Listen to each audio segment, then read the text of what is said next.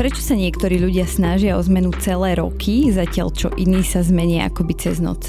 S príchodom nového roka a predsavzatí, ktoré sa s ním spájajú, je táto otázka aktuálnejšia ako kedykoľvek predtým ako zvyky vlastne vznikajú, prečo vôbec existujú a možno ich zmeniť?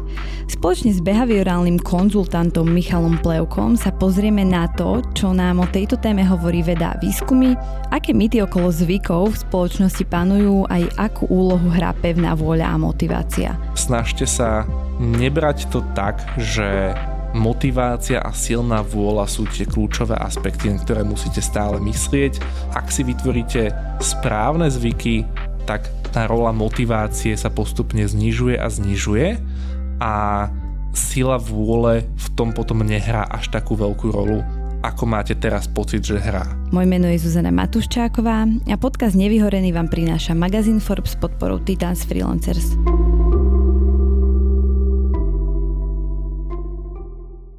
Michal Plevka je vyštudovaný psychológ a v súčasnosti pôsobí ako behaviorálny konzultant vo firme Mindworks. Vo svojej praxi sa zaoberá zmenou správania a formovaním návykov, ktoré ľuďom pomôžu dosiahnuť ich ciele.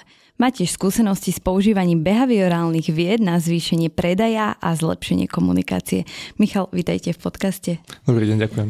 Ako ste sa vy vlastne dostali k behaviorálnym vedám? Vlastne veľmi náhodou som sa ku ním dostal. Počas môjho štúdia na vysokej škole, kde som teda študoval psychológiu, tak um, jedného dňa vlastne v takomto období okolo sviatkov sme boli so spolužiakmi na, na Vianočnom punči v Atriu a jeden spolužiak ma úplne náhodne zavolal na nejakú prednášku, ktorú si myslel, že možno bude zaujímavá, kde mal prísť host nejaký rozprávať o nejakej behaviorálnej ekonomii, behaviorálnych vedách a ten človek bol vlastne Matej Šucha, ktorý je zakladateľ spoločnosti Mindworks.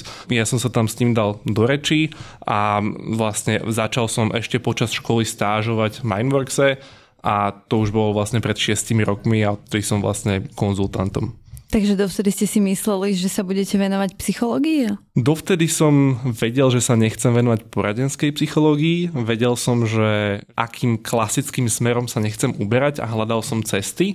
A toto prišlo zrovna vo chvíli, kedy som si hovoril, že už by bolo na čase nájsť si tú špecializáciu, čiže to prišlo presne v správnom čase a bolo toto aplikované, čo som hľadal. Uh-huh.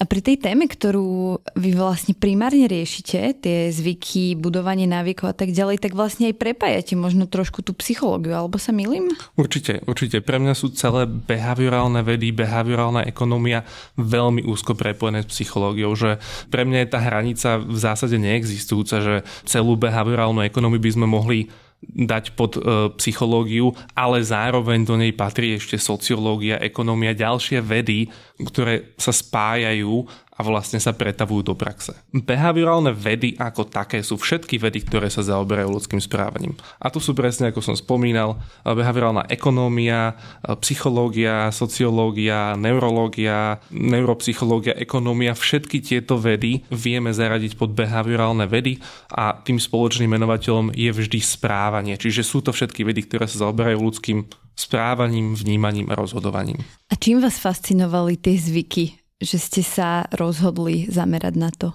práve?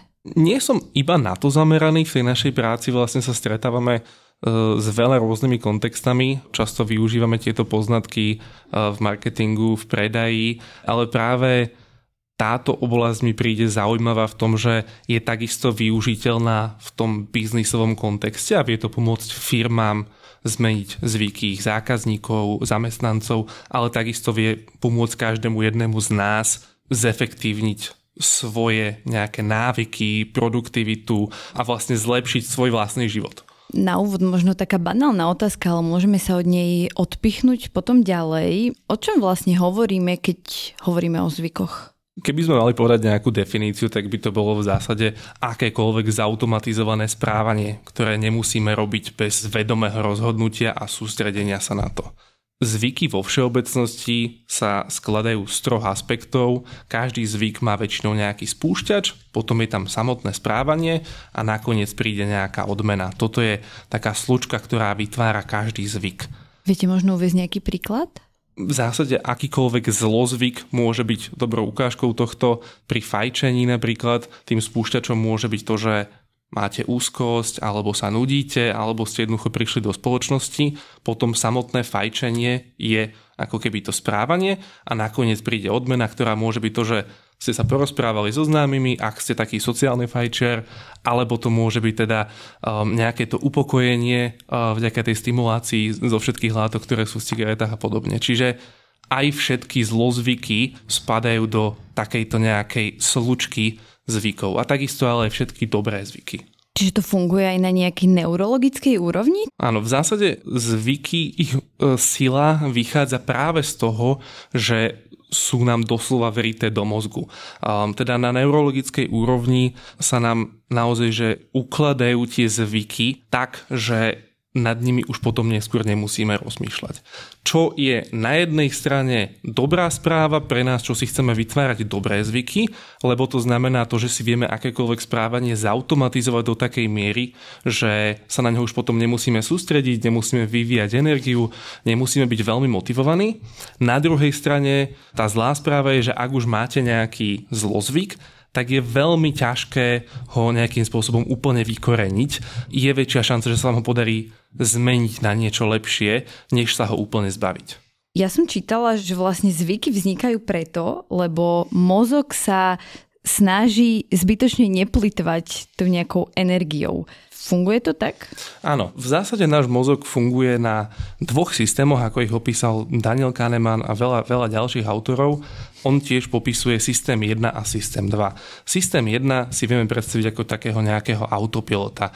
Autopilot, ktorý nám pomáha ráno vstáť, poobliekať sa, umyť si zuby, robiť všetky tieto veci bez toho, aby sme nad nimi museli veľmi premýšľať. On nám pomôže vlastne presunúť sa do práce, šoférovať celú cestu s tým, že vieme sa ešte s niekým rozprávať, nemusíme sa nad tým nejako zamýšľať.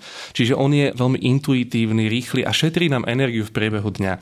Potom je tam pilot, teda ten systém 2, do ktorého sa prepneme, keď potrebujeme robiť nejaké komplexnejšie úlohy. Teda napríklad, keď už som prišiel k práci a potrebujem zaparkovať do nejakého malého parkovacieho miesta, tak sa musím prepnúť na pilota a začať to trošku viacej spracovávať. Čiže oni sa takto veľmi pekne doplňajú a, a striedame medzi jedným a druhým a ono sa môže zdať, že ten systém 2 je ako keby ten vyspelejší, ten mudrejší, ale on je príliš pomalý, vyžaduje veľa energie a keby sme mali nad všetkým, čo robíme v živote, sa zamýšľať a každé jedno rozhodnutie, ako si budem umývať zuby, ako sa budem obliekať, keby sme to museli robiť stále dookola, tak by sme sa pravdepodobne nikam nedostali. Čiže ten autopilot nám naozaj že pomáha fungovať efektívne v každodennom živote.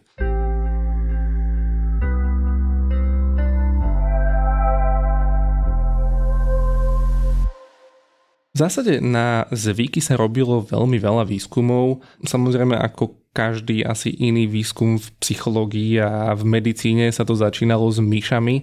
Vlastne tam experimentátori vytvorili také bludisko pre myši, kde postavili myš za nejakú závoru a na druhú stranu toho bludiska umiestnili nejakú odmenu, čokoládu alebo niečo. A potom kliknutím otvorili tú bránku, myš potom utekala, hľadala tú svoju odmenu a až ju nakoniec našla a teda dostala tú odmenu vo forme čokolády. Čiže bol tam spúšťač, ktorý bol v tomto prípade teda cvaknutie tej bránky, potom samotné správanie bolo hľadanie toho jedla tej odmeny a nakoniec odmena teda samozrejme v tomto prípade bolo jedlo. Postupne, čo zistili experimentátori pri týchto výskumoch, bolo, že mozgová aktivita počas toho, ako myš vykonávala to správanie, hľadanie tej odmeny, sa znižovala a znižovala. Čiže ten graf, keby sme si ho vedeli nejako predstaviť, že ako vyzerala tá mozgová aktivita, tak ona vzrástla v momente, zo začiatku vzrástla v momente toho, kedy prišiel ten spúšťač, bola vysoká, vysoká, napriek tomu, že to vyzeralo, že tá myš iba ide, prechádza sa tým bludiskom. Ona v skutočnosti musela veľmi spracovávať, odkiaľ prichádza tá vôňa, kde môže nájsť to jedlo. A nakoniec teda prišla ešte väčšia aktivita v tom, že myš sa potešila, doslova teda mozog tej myši si povedal, a super, našiel som to a tam bola teda najvyššia aktivita. A teda postupne zistili, že v tom strede, keď tá myš chodí, hľadá, tak vyvíjala menej a menej mozgovej aktivity a to správanie sa stávalo čím ďalej tým automatickejšie. Teda bolo tam na začiatku vysoká aktivita pri tom spúšťači, kedy vlastne mozog myši sa rozhodoval, že aha, čo sa ide diať, aha, prichádza tento zvyk, ideme hľadať čokoládu, vlastne naštartoval sa, potom úplne zvolnil, lebo vedel presne, čo má robiť, až nakoniec myš našla odmenu. A týchto výskumov sa robilo v zásade veľa. Robili sa e, s myšami, robili sa s opicami. Podľa mňa ale veľmi zaujímavá ukážka toho, akú silu majú zvyky, je prípad pacienta EP, alebo teda on bol plným menom sa volal Eugene Pauly, ktorý je veľmi silným dôkazom toho, ako zvyky fungujú na takej úplne podvedomej neurologickej úrovni. A Eugeneovi sa e, dostal encefalitida do mozgu a teda jedného dňa jednoducho dostal vysokú teplotu, e, nevedel si spomenúť na meno syna a hospitalizovali ho. A on keď sa prebral v nemocnici, tak um, veľa vecí si nepamätal.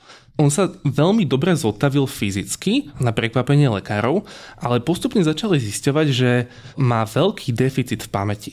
Napríklad, keď sa ho spýtal, koľko má rokov, povedal, že má asi 60, aj keď mal v skutočnosti 71. Keď ho prišiel navštíviť rodinný príslušník, nespoznával v zásade nikoho okrem svojej ženy.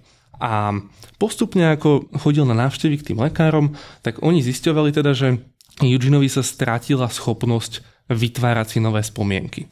Čo teda znamená, že on si pamätal svoj skorý život, pamätal si spomienky z detstva a do veľkej časti z jeho života, povedzme, že po tých nejakých 50-60 rokov, ale tá jeho neschopnosť vytvárať si nové spomienky spôsobovala to, že on uprostred konverzácie zabudol, o čom sa vlastne rozprávame a nedalo sa s ním vlastne fungovať v tom každodennom živote. On vlastne strátil schopnosť normálne fungovať.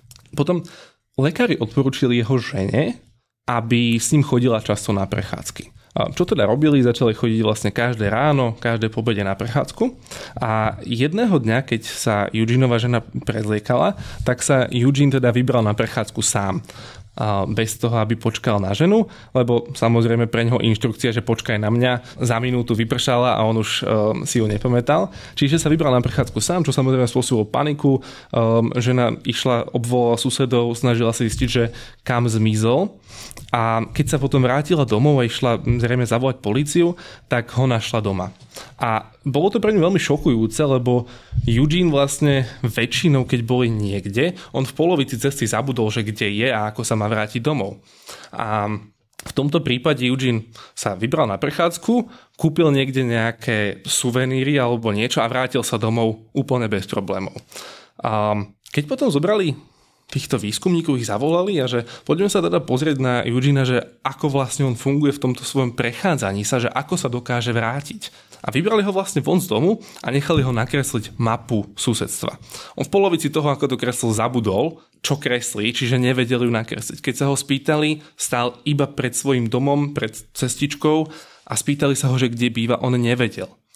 Čiže Eugene vedome nedokázal nájsť cestu domov, ale tým, že jeho žena ho vodila na prechádzky každé ráno a každé pobedie, jemu sa vytvoril zvyk, čiže on vedel presne výjsť a vedel úplne automaticky na autopilota sa aj vrátiť.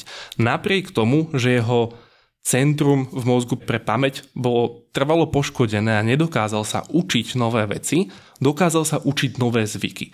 Čo veľmi pekne demonstruje to, že zvyky fungujú v iných štruktúrach mozgu ako naša normálna pamäť, čiže my si ich tam naozaj že vieme veriť aj bez toho, aby sme si to potom už museli nejako vedomo uvedomiť.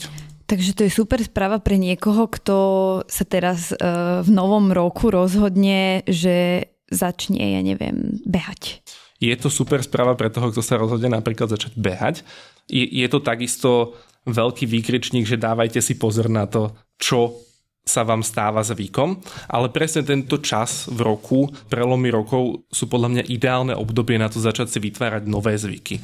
Prečo je to tak? Funguje tzv. fresh start efekt, teda efekt nového začiatku, ktorý nám vlastne pomáha tak nejako mentálne pre nás jednoduchšie začať s niečím na začiatku nového týždňa, na začiatku nového mesiaca alebo ideálne na začiatku nového roka. Preto si aj veľa ľudí teraz dáva predsavzatia, ktoré nie vždy dopadnú úplne dobre, ale je na to dobrý čas začať napríklad s novým zvykom. Tak si skúsme povedať, lebo hovorili sme o tom, ako ten zvyk funguje, že tam musí byť nejaký podnet, správanie a odmena, tak si skúsme na nejakom príklade povedať, ako by mal treba človek postupovať ja neviem, treba to behanie alebo cvičenie, ako to má človek urobiť, aby mu to vydržalo? V zásade, keď si vyberiete, aké správanie by ste chceli začať robiť, je dôležité, ako som spomínal, teda tá slučka pozostáva z troch vecí. Teda musí tam byť nejaký spúšťač, potom je tam to samotné správanie, ktoré chcete robiť a potom musí prísť odmena. Čiže vy keď chcete začať chodiť behať, potrebujete si povedať, čo je to, čo tomu bude predchádzať. Hej, je to pripomienka v telefóne, alebo nálepka na dverách, alebo nálepka na zrkadle e, v kúpeľni, čo je to, čo by mi to mohlo spustiť tento zvyk. A potrebujete si takisto povedať, že ako sa potom odmeníte. Hej, či je to tým, že si dáte raňajky po tom behu, alebo doprajete si niečo, čo by ste si možno že inak nedopriali. Každopádne tam musí byť nejaká odmena. Ja by som v tomto odporúčal začať niečím čo najmenším. Určite nie je dobrý nápad začať s tým, že chcem od nového roka behať 10 km každé ráno, lebo to sa vám pravdepodobne nepodarí. Jeden expert ktorý sa volá BJ Fogg, odporúča, on teda má celý svoj prístup, ktorý nazýva Tiny Habits a on odporúča spraviť ten zvyk čo najmenší a naozaj, že čo najmenší. To znamená, že ak chcete vy začať každé ráno cvičiť a malo by to byť, že chcem sa dostať k tomu, že budem cvičiť povedzme, že pol hodinu každé ráno. On odporúča s tým, že začnete napríklad s dvomi klikmi alebo piatimi drepmi, čo môže znieť až absurdne málo, že to ma predsa k môjmu cieľu nedostane, ale práve toto nám pomôže začať vrývať ten zvyk eh, do nášho mozgu, eh, do nášho podvedomia a pomôže nám ho zautomatizovať. A zároveň na to nepotrebujeme zo začiatku veľa motivácie. Čiže viem si dať nejaký spúšťač, viem si povedať, že vždy potom, ako si doumývam zuby, spravím dva kliky, Čiže mám tam ten spúšťač, mám tam BJ Fogg tomu hovorí kotva, teda mám tam nejakú kotvu, niečo, čo si poviem, že potom ako to spravím, potom ako vyjdem z vecka, potom ako si umiem zuby, spravím to správanie, dva kliky, 5 repov a odmením sa tým, že si napríklad poviem si, že som super, alebo teda v americkej kultúre to môže byť napríklad um, tanec víťazstva, čo pre nás asi nie je úplne aplikovateľné, ale môžem sa nejakým spôsobom odmeniť, môžem si povedať iba, že som super, teším sa z toho, že sa mi to dnes podarilo, môžem si dať jeden cukrík, nejakým spôsobom si to začať automatizovať a veľmi, veľmi postupne pridávať. Čiže to nám pomôže na tej neurologickej úrovni si z toho urobiť zvyk. Čiže keď potom budem mať ten podnet, že uvidím tú kevku alebo proste umiem si tie zuby, tak už sa mi to automaticky bude spájať uh, s tým cvičením. Áno, takto by to presne malo fungovať, aby ste sa na tým už potom nemuseli zamýšľať, nepotrebovali na to už žiadnu inú pripomienku alebo na to myslieť, alebo sa cítiť nejak veľmi motivovaný, mali by ste už cítiť tú potrebu, že aha, vlastne teraz som odložil kevku, e, začínam robiť repy. V tomto aj mňa inšpiroval vlastne Matej Šucha, e, zakladateľ Mindworksu, pre ktorý pracujete. Ja som sa ho pýtala v jednom rozhovore, že ako využíva on behaviorálne vedy e, vo svojom živote. On mi dal taký tip, ktorý ja odvtedy teda využívam. Mal brať teda každý deň nejaký liek, ktorý mu predpísala doktorka a bol v tom veľmi neporiadny, že zobral to niekedy, ja neviem, na obed, niekedy večer, uh, zabudal na to pravidelne. A potom ho napadlo, že si to naviaže už so zvykom, ktorý má teda čistenie zubov ráno a čistenie zubov večer. A ja som to začala skúšať teda s mojimi liekmi, v ktorých som tiež bola nezodpovedná a odvtedy, už to tak robím vyše mesiaca, ani raz som na ten liek nezabudla. Takže taký super typ aj možno pre poslucháčov funguje to. Je to tak. Dá sa začať niečím veľmi maličkým a práve takto si to s niečím spojiť a pomôže vám to určite v splnení toho cieľa.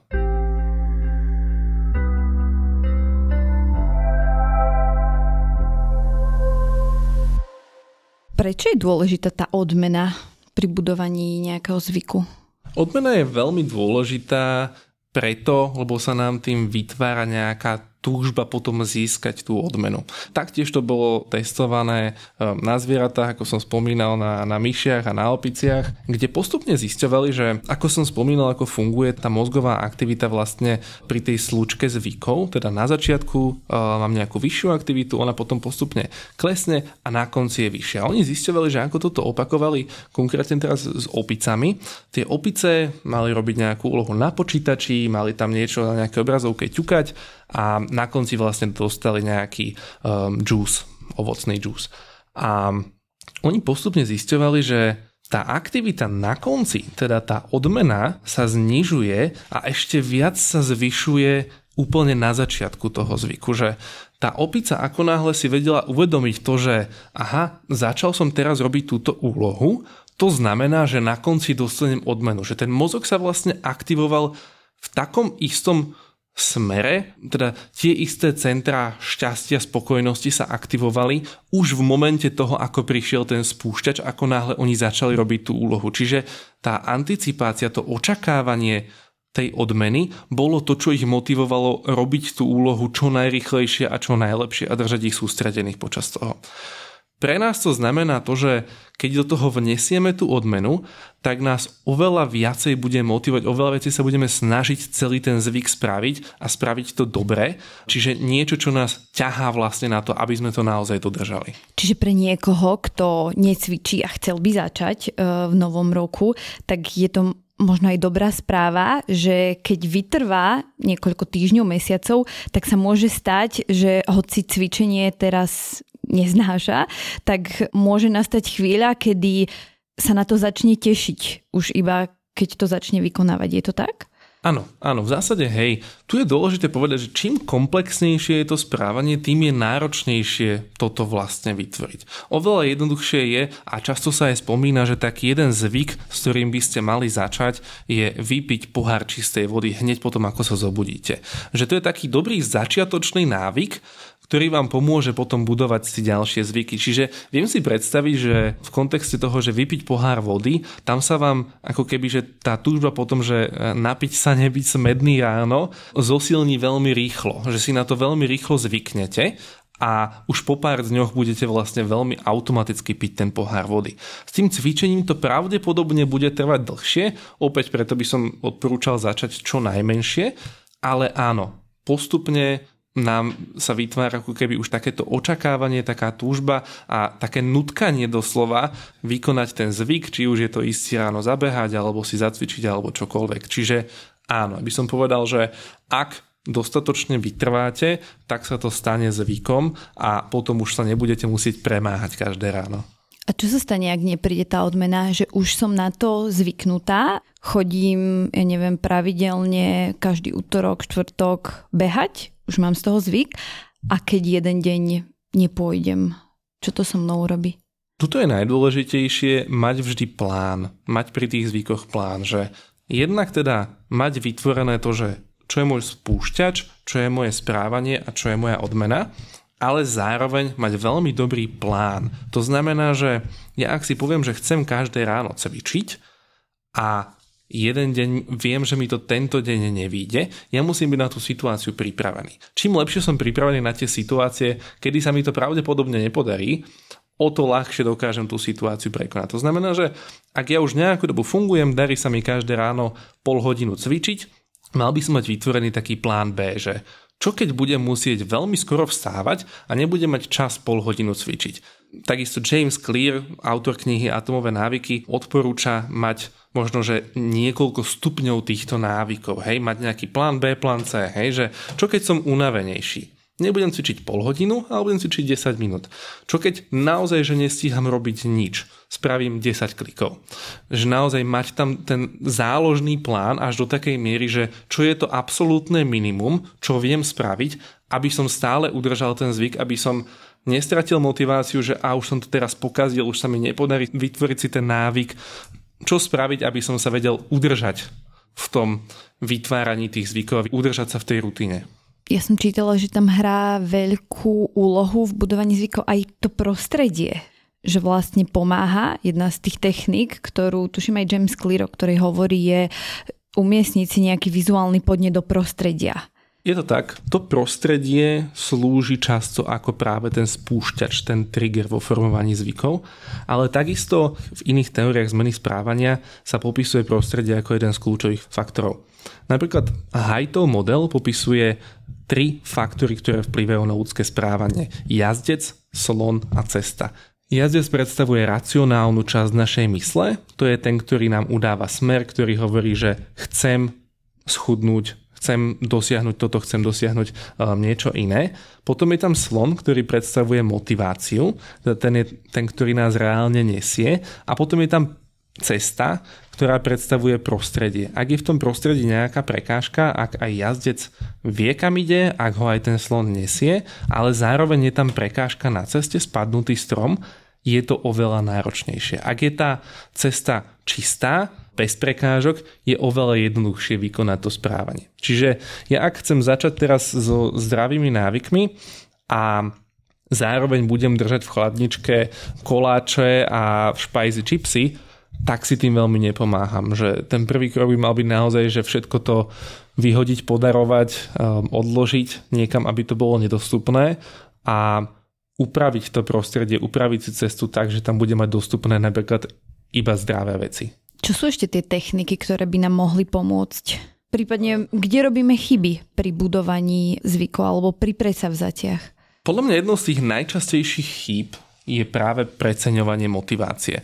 Že ja som mu teraz aj spomínal, ona samozrejme je dôležitou súčasťou vytvárania si zvykov, zmeny správania vo všeobecnosti, ale nie je ten jediný faktor. A často si ľudia hovoria, že a keď budem mať dostatočne silnú vôľu, budem dostatočne motivovaný, tak sa mi to určite podarí, podarí sa mi schudnúť, podarí sa mi čokoľvek som si stanovil.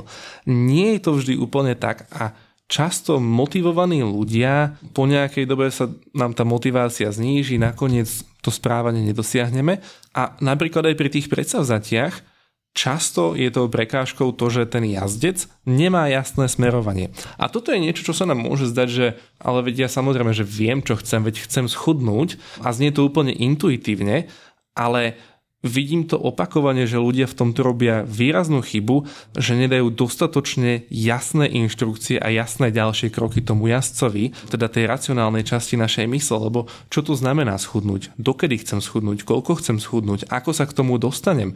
Hej, má to byť za pol roka, 10 kg, čo to znamená potom každý mesiac, čo to znamená každý týždeň ako sa k tomu dostanem. Budem chodiť behať, budem chodiť do fitka, koľkokrát do týždňa. Všetky tieto veci potrebujeme mať čo najpodrobnejšie rozbité do konkrétnych cieľov, lebo ak to nemáme, tak sa na tým musíme opakovane a opakovane zamýšľať a to je to, o čom sme sa bavili na začiatku, že pokiaľ toto nie je nejakým spôsobom zautomatizované, že viem presne, čo mám robiť, tak je to pre nás o to náročnejšie, o to vyčerpávajúcejšie a o to ťažšie vlastne sa do, dostať k tam, kam sa chceme dostať. Takže správne tomu rozumiem, že ja nemusím mať nejakú pevnú vôľu na to, aby som treba schudla, ak si urobím z pravidelného cvičenia a zdravej stravy tú rutinu a ten zvyk?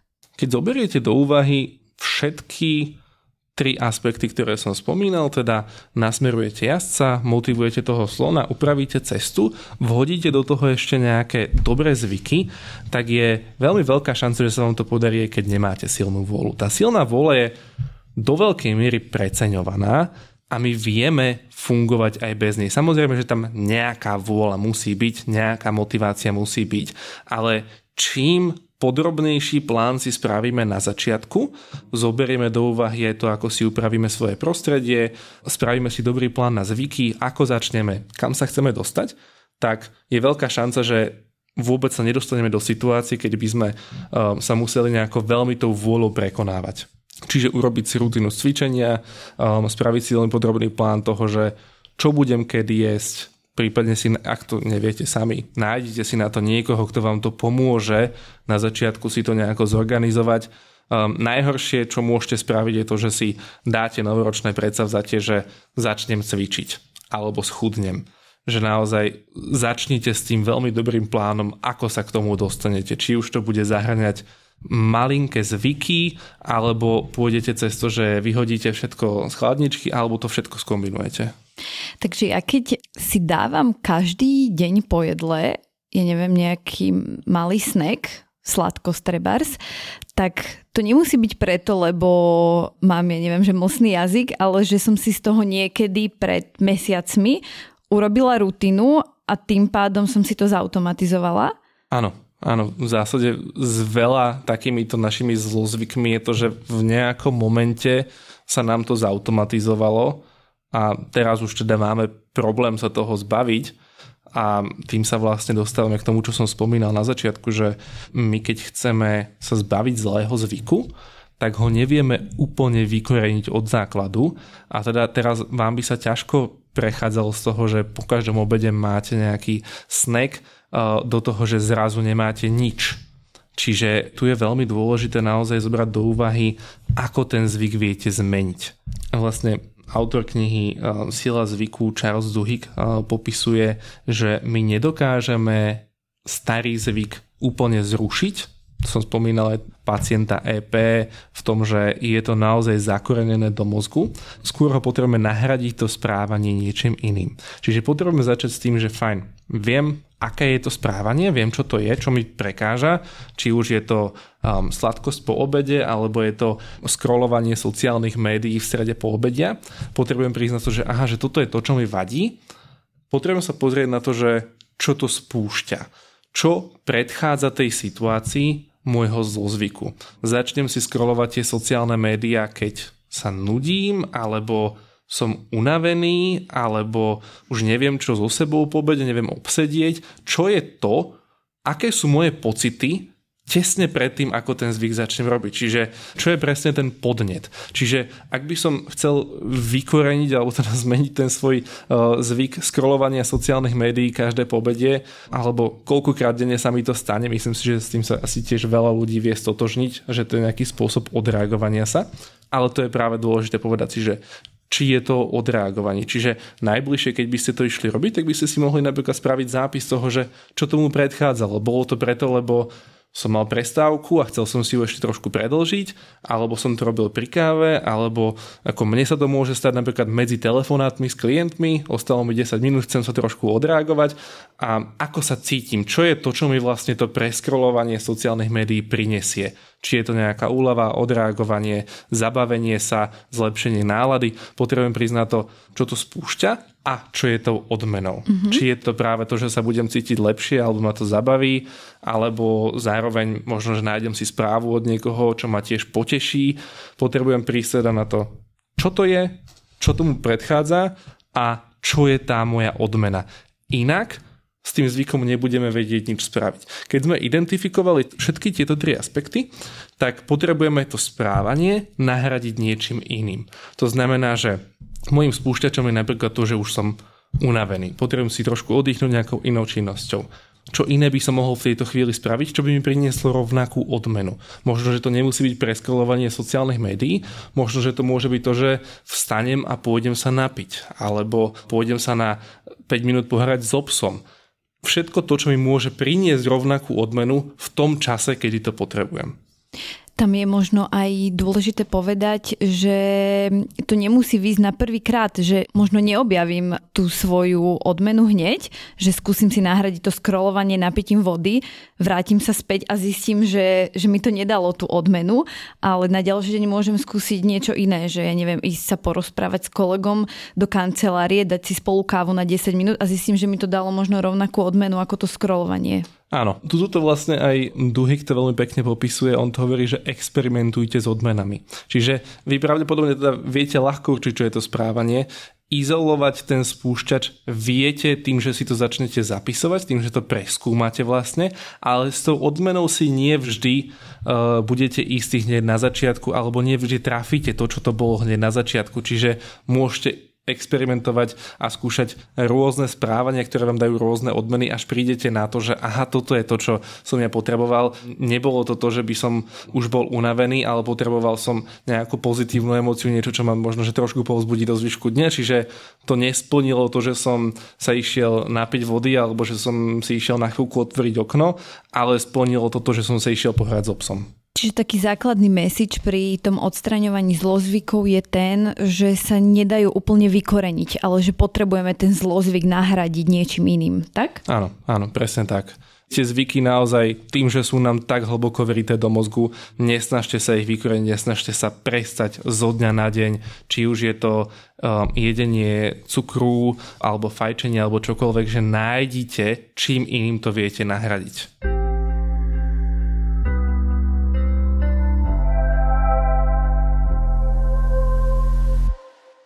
Ešte som sa chcela dostať k jednej téme a to je, keď sme sa rozprávali o tom preceňovaní motivácie a spomínali sme tu Charlesa Duiga, ktorý napísal skvelú knihu, a dáme ju aj do popisku podcastu a on tam píše o tom, že vôľa je vlastne akoby sval že sa dá vyčerpať. Toto platí alebo to bolo už vyvrátené? Toto je niečo, čo sa častokrát vo výskumoch aj v rôznej literatúre spomína. Popisujú sa výskumy, ktoré sa robili so študentami, umiestnili jednu skupinu študentov do jednej miestnosti, druhú skupinu študentov do druhej miestnosti. Obidvom skupinám dali riešiť nejaké matematické úlohy. Jedna skupina mohla pritom jesť kukisky, druhá skupina tam mohla jesť iba reďkovky a nemohla sa ani dotknúť kukisiek a v zásade vždy sa lepšie darilo tej skupine, ktorá mohla jesť kukisky, lebo sa teda hovorilo, že tá druhá skupina, ktorá musela im odolávať, si vyčerpala časť tej sile vôle na tom, že odolávam sladkosti a už mi neostalo dosť energie na to, aby som plnil tieto matematické úlohy. Tieto výskumy neboli úplne zreplikované, teda ich výsledky bolo ťažké replikovať, čiže je časť literatúry, ktorá hovorí, že tieto zistenia už neplatia a že teda sila vôle nie je vyčerpateľná. Potom sú smery, ktoré sa snažia v tom nejakým spôsobom nájsť ten kompromis a popisujú, že sila vôle je vyčerpateľná, ak veríte, že je vyčerpateľná. Ale by som povedal, že pre nás tá pointa toho najdôležitejšia je, že nespoliehajme sa na tú silu vôle, snažme sa nájsť spôsoby, aby sme neboli odkázaní na tú silu vôle.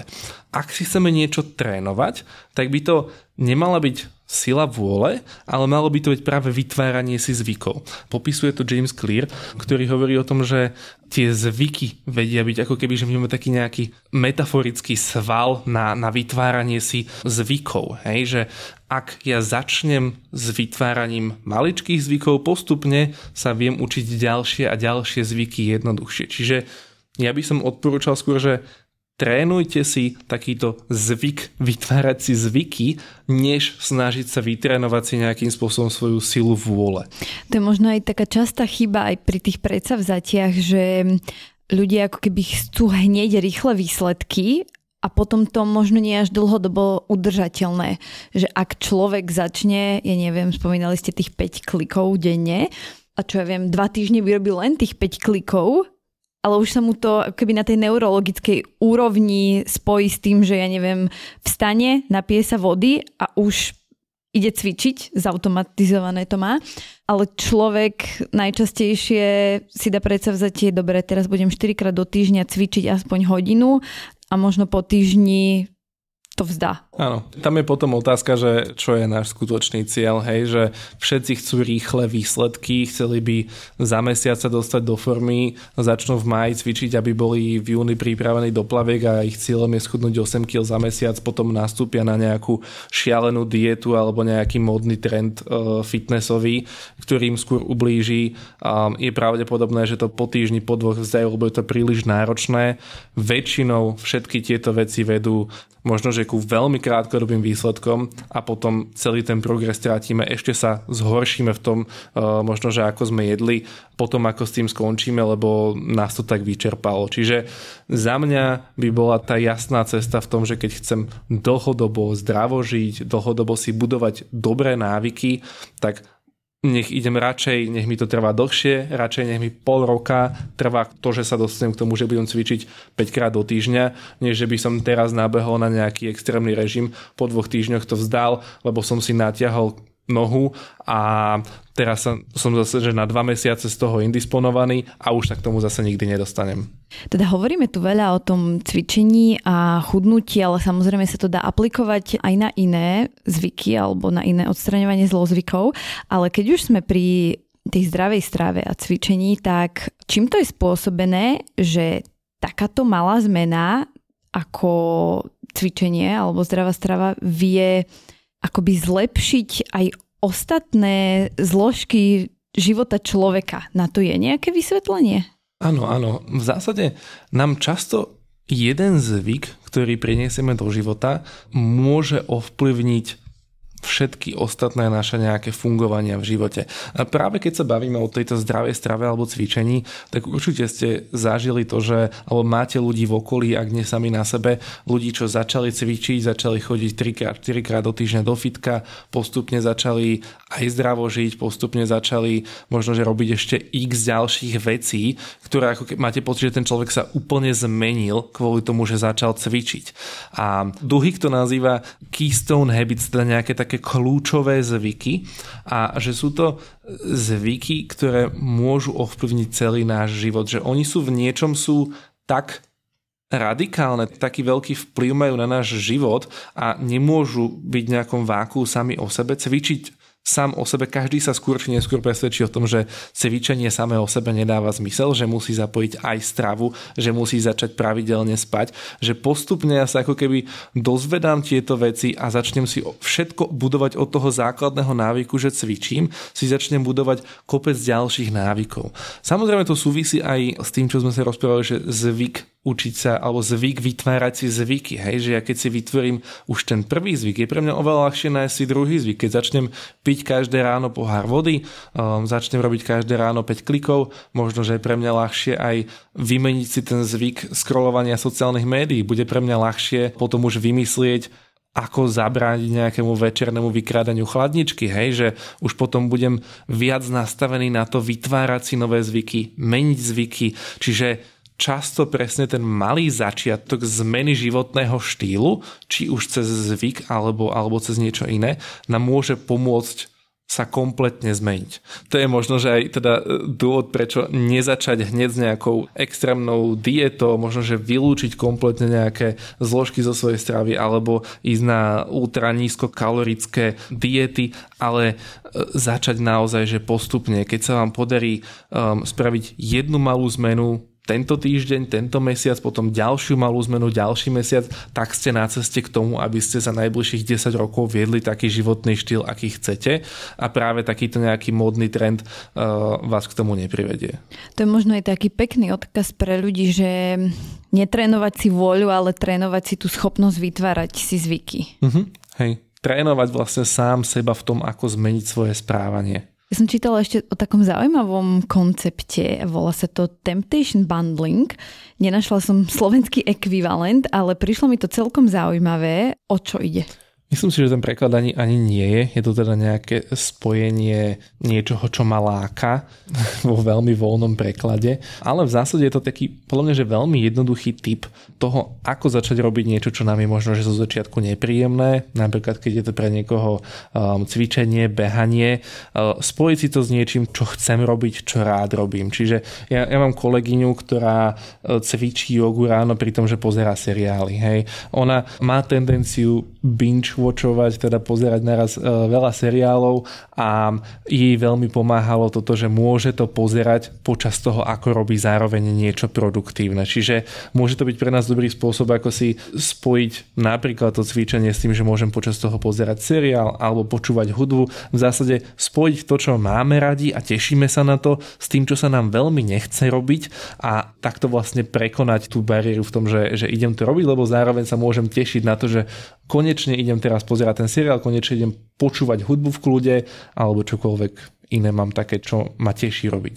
Mne presne toto pomohlo prekonať také obdobia, kedy sa mi nechcelo chodievať, behať, že som si vždy dopredu stiahla nejaký podcast, na ktorý som sa tešila a počúvala som to príbehu, takže vyskúšajte a napíšte nám, ako vám to funguje.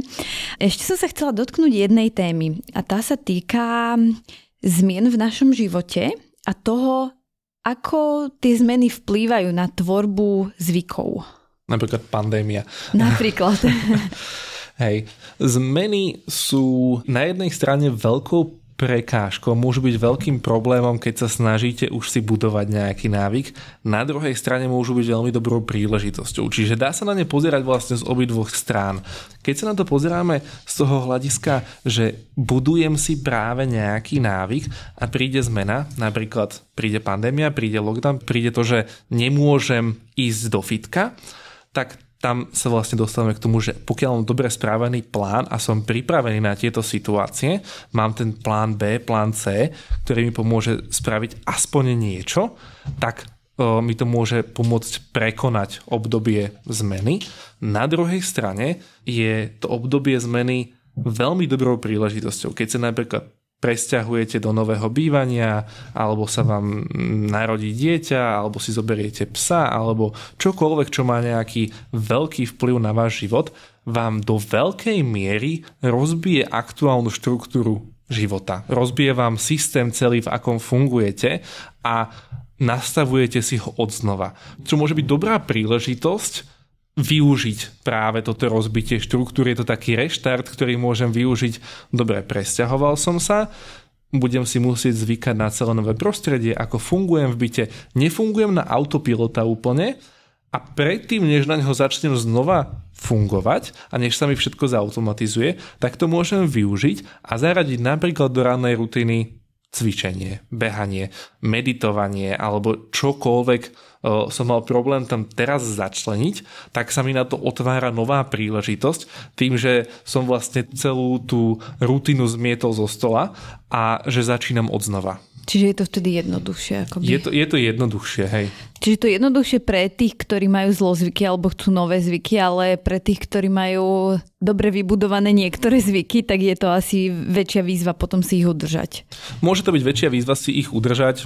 Je to dobrá príležitosť na nové. Čiže ja by som odporúčal všetkým, čo počúvajú, ak sa nejaká takáto zmena chystá, nech sa na ňu veľmi dobre pripravia a nech si premyslia, čo chcú napríklad začať robiť, alebo v čom chcú pokračovať, čo si chcú v tej rutine udržať, lebo už po pár týždňoch, po tej zmene pár mesiacoch už môže byť neskoro. Čiže využite tú príležitosť, ak vás nejaká zmena čaká. Hovorili sme o tom, ako budovať svoje vlastné zvyky, ako odstraňovať zlozvyky, ale možno veľa posluchačov trápi otázka, ako budovať zvyky iným ľuďom. Treba ja neviem, moje dieťa chcem niečo naučiť, alebo budovať zvyky zamestnancov. Ako na to? Tu je dôležité uvedomiť si, že my nikdy nebudeme v hlave toho človeka, a vytvárať za ňo zvyky sa nám pravdepodobne veľmi nepodarí. My mu vieme upraviť to prostredie, teda vieme tam možno, že dať nejaký ten spúšťač, ale to už ako na ňo on bude reagovať je do veľkej miery v jeho rukách. Ja by som v tomto prípade sa viacej oprel o Hajtov model, teda slona jazdca a cesty, kde my ako ten externý činiteľ vieme ovplyvniť to prostredie. Čiže my to vieme človeku uľahčiť. V tomto vlastne spočíva celá teória nudgingu, ktorá je o tom, že ľudí pošťuchneme tým smerom, čo chceme, aby urobili. Hej. To sú napríklad aj čiary na ceste, to je spomalovač pred prechodom, to je smiley, ktorý vám ukáže, že či idete správnou rýchlosťou. To sú tie vplyvy, tie podnety z prostredia, ktoré môžu pomôcť formovať správanie, vytvárajú príležitosť na to, aby si ten človek uvedomil, že môže to, čo aktuálne robí, robiť aj inak. My vieme vlastne skombinovať tú informáciu, teda to nasmerovanie jazdca, že v tejto chvíli chcem od teba, aby si spravil toto, s tým, že na to človeka upozorníme. Čiže my ho nevieme úplne motivovať, ale vieme zabezpečiť to, že dostane správnu informáciu v správnom čase, a to často stačí na to, aby ľudia zmenili to svoje správanie. My sme robili podobnú intervenciu na Bratislavskej hlavnej stanici pred pár rokmi, kde bol problém s tým, že ľudia fajčili v zónach vlastne rovno pri vchodoch do hlavnej stanice. A čo samozrejme teda tam sa fajčiť nemohlo, obťažovalo to ostatných ľudí, čo išli okolo a, a pritom tam sú fajčiarske zóny. Našou hypotézou bolo, že tí ľudia asi nie úplne naschval fajčia, hej, lebo by tam chceli byť nejako rebelovať a naštvať všetkých, čo chodia okolo, že oni možno, že jednoducho si to neuvedomujú, že to nemôžu robiť. A potom sme aj zistili, že tam cedule zákazu fajčenia boli umiestnené vysoko a tí ľudia si ich pravdepodobne ani nevšimli. Čiže našim cieľom bolo dať správnu informáciu v správnom čase a to bolo to, že pri každom východe zo stanice sme nakreslili na zem stopy s cigaretou, ktoré viedli až do fajčiarskej zóny. Teda ten fajčiar vedel, keď uvidel pri východe tieto kroky, kam má ísť a vedel, čo tam bude. Čiže dostal tú informáciu, dostal v správnom čase, čiže sme pomohli nasmerovať aj toho jazdca a upravili sme prostredie, takže sme to vlastne zjednodušili sme nájdenie tej zóny. A toto stačilo v, konkrétne v prípade um, hlavnej stanice na zníženie fajčerov v tých nefajčerských zónach o 75% na tú dobu, kým to tam bolo umiestnené. Mm-hmm. Čiže keby odstraňovať tie prekážky, ktoré bránia ľuďom, ja neviem, treba vo firme máme nové pravidlo, že do piatka do 12. chce šéf od každého nejaký sumár veci, ktoré bude robiť budúci týždeň trebárs. A tým, že by sa im každý piatok ráno pripomenul, že nezabudnite, tak tým im to uľahčí a je pravdepodobnejšie, že si to vybudujú ako zvyk potom? Áno, treba im to pripomenúť a treba im na to vytvoriť priestor. Čiže zároveň ich zavaliť prácu a zároveň očakávať, že si budú plánovať na budúci týždeň, by asi uh, im to komplikovalo. Čiže keď chceme, aby ľudia niečo začali robiť, správme to želané správanie čo najjednoduchšie.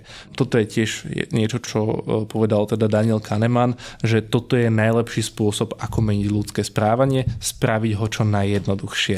To znamená, že keď chceme, aby uh, ľudia vo vašom ofise triedili odpad, tak ak budú dva koše na triedený odpad umiestnené niekde pod drezom a jeden kôš bude vonku, tak samozrejme, že to všetci hodia do toho, ktorý je vonku ľahšie dostupný a nie do tých košov na recyklovaný odpad. Aké sú najväčšie mýty o zvykoch, aké panujú?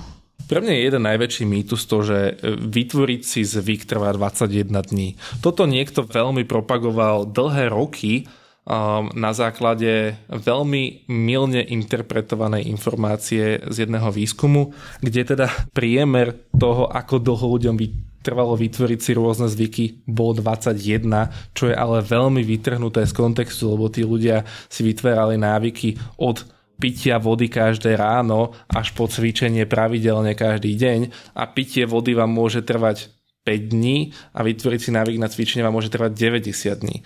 Že tam bol ten rozsah bol veľmi veľký a v závislosti od toho, aký komplexný je váš zvyk, tak dlho vám bude trvať si ho vytvoriť a zautomatizovať. Čiže brať to tak, že si viete vytvoriť hociaký zvyk za 21 dní je úplný nezmysel. Už len z podstaty toho, že niečo je ľahšie spraviť a niečo je ťažšie spraviť. Čiže opäť na margo toho začnite s čo najmenším, aby vás to tak povzbudilo, že ste si už vytvorili nejaký zvyk, už ste na dobrej ceste. Začnite s čo najmenším, ktorý sa vám podarí vytvoriť si za pár dní.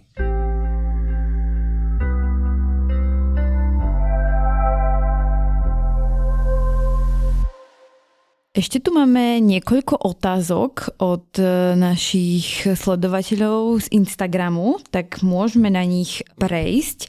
Prvá otázka sa týka šetrenia.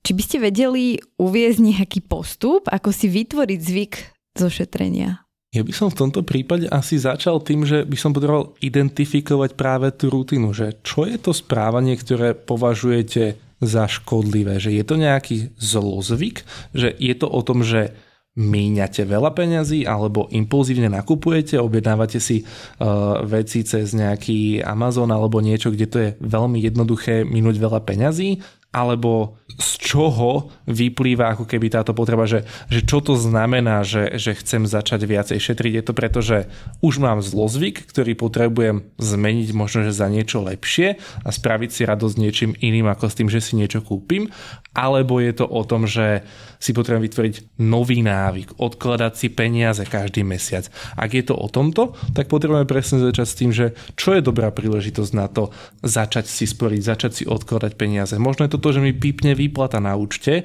a teraz tam tie peniaze mám. Možno, že prvá vec, ktorú by som mal spraviť, je poslať si tie peniaze. Čiže začal by som s tým identifikovaním toho, že čo vlastne je vo vašom prípade problém a že či potrebujeme odstraňovať nejaký zlozvyk alebo vytvárať nejaký nový návyk. A potom ísť presne podľa postupu, o ktorom sme sa rozprávali, buď nahradiť to správanie niečím iným v prípade zlozvyku, alebo začať nejakým malým zvykom sporenia si. Možno, že otvorením si nejakého zaokrúhľovania na svojom účte v tom, že vždy, keď zaplatíte kartou, tak sa vám to zaokrúhli na celú sumu a pôjde vám nejaká malá čiastka na sporiaci účet. Začať opäť zase, že čo najmenšou vecou. Ako si viete šetriť? Viete si odložiť 1 euro každý deň, alebo viete si odložiť 20 eur raz za mesiac po výplate, že čo je to, kde viete začať s čo najmenším správaním. Asi si to aj čo najviac zjednodušiť.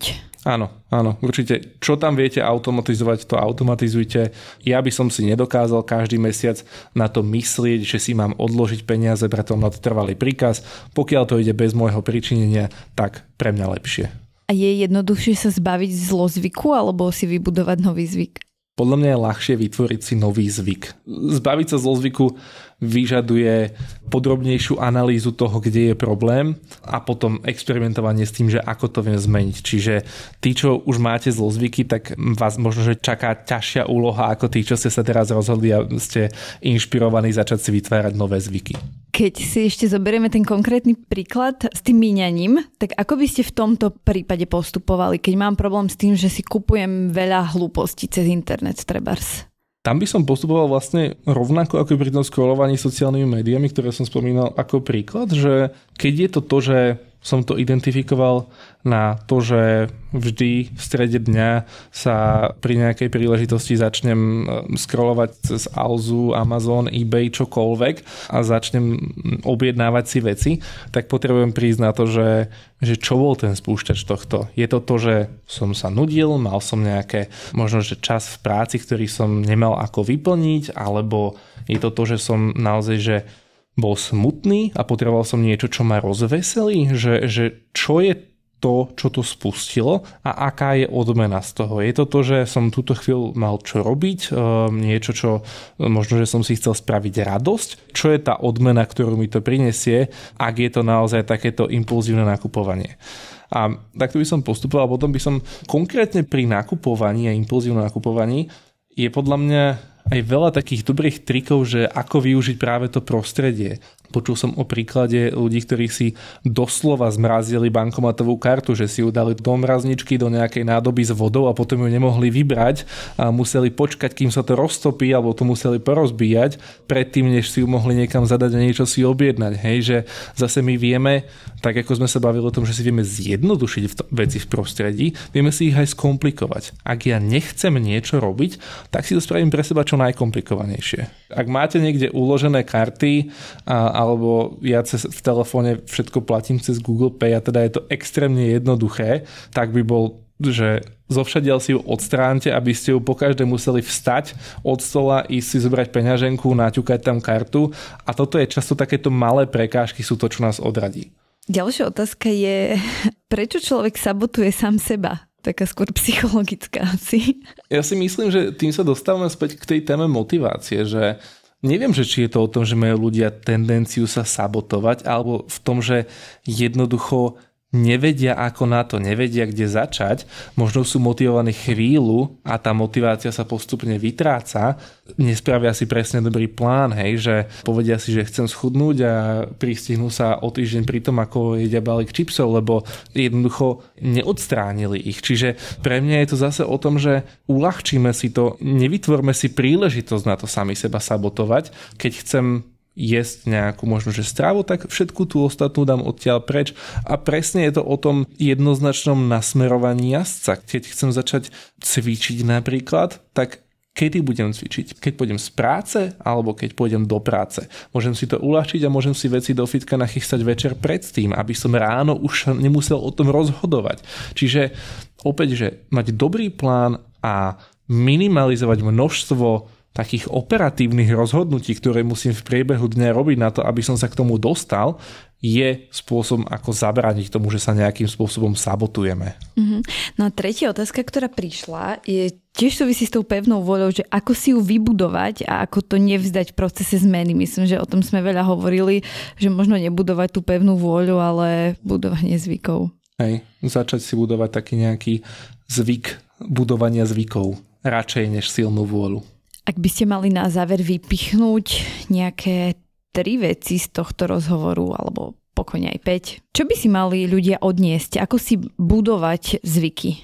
Na čo myslieť? Ja by som začal vo všeobecnosti tým, že akúkoľvek zmenu sa chystáte robiť, tak majte na mysli jazdca slona a cestu. Či viete veľmi presne, kam smerujete a ako sa tam dostanete, či máte ten dôvod, prečo to robíte, tú motiváciu, čo predpokladám, že, že máte, keď to počúvate a snažíte sa niečo si vymyslieť a uľahčíte si to, uvoľnite cestu, upravte si prostredie tak, aby to bolo čo najjednoduchšie. To je prvá vec, na ktorú myslieť, že toto, všetky tieto tri veci musia byť splnené. Druhá vec pre mňa je začať s malým zvykom. Teda pamätať si to, že tá slučka zvyku musí mať nejaký spúšťač, nejaké správanie a nejakú odmenu a čím menšou vecou začneme, o to je jednoduchšie celú túto slučku uzavrieť a prejsť ňou znova a postupne si to začať vrývať do svojho podvedomia, tak aby ste sa nemuseli nad tým stále zamýšľať. Zároveň by som povedal teda, že snažte sa nebrať to tak, že motivácia a silná vôľa sú tie kľúčové aspekty, na ktoré musíte stále myslieť. Ak si vytvoríte správne zvyky, tak tá rola motivácie sa postupne znižuje a znižuje a sila vôle v tom potom nehrá až takú veľkú rolu, ako máte teraz pocit, že hrá. No ja by som ešte dodala z toho, čo sme sa rozprávali, že vlastne zlozvyky sa nedajú vykoreniť, ale treba ich nahradiť nejakým iným správaním. Tak.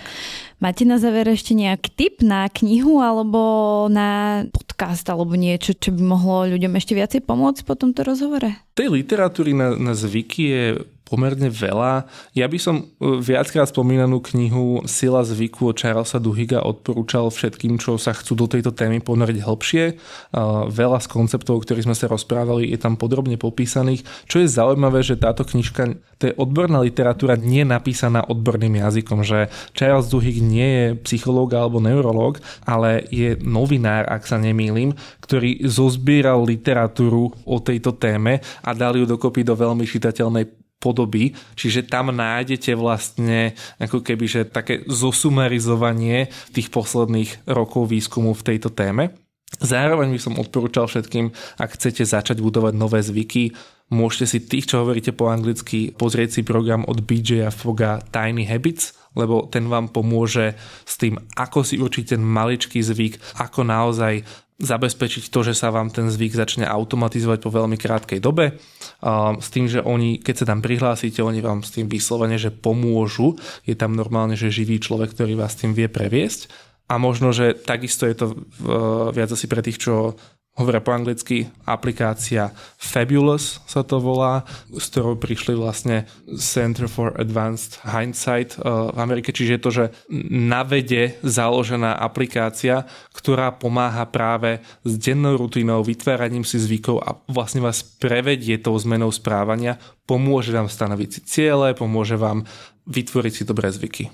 Super, ďakujem veľmi pekne za tipy. Verím, že budú užitočné a Snaď sa tu ešte niekedy stretneme. Do počutia. Ďakujem aj, do počutia. No a vám ostatným želáme teda veľa šťastia pri vašich predstavzatiach alebo pri budovaní zvykov. Rozprávali sme sa s Michalom Plevkom, moje meno je Zuzana Matuščáková a podcast Nevyhorený vám prináša magazín Forbes s podporou Titans Freelancers, firmou, ktorá je našim dlhodobým partnerom v oblasti mentálneho zdravia a rozvoja. Najbližšiu epizódu si budete môcť vypočuť o dva týždne v útorok. Zatiaľ si nezabudnite nastaviť odber vo svojich podcastových aplikáciách, aby vám tento diel neunikol. Sme na Spotify, v Google podcastoch či v Apple podcastoch. Môžete nasledovať aj na Instagrame a Facebooku a budem rada, ak mi tam napíšete vaše dojmy z tej dnešnej alebo z predošlých epizód. Do počutia.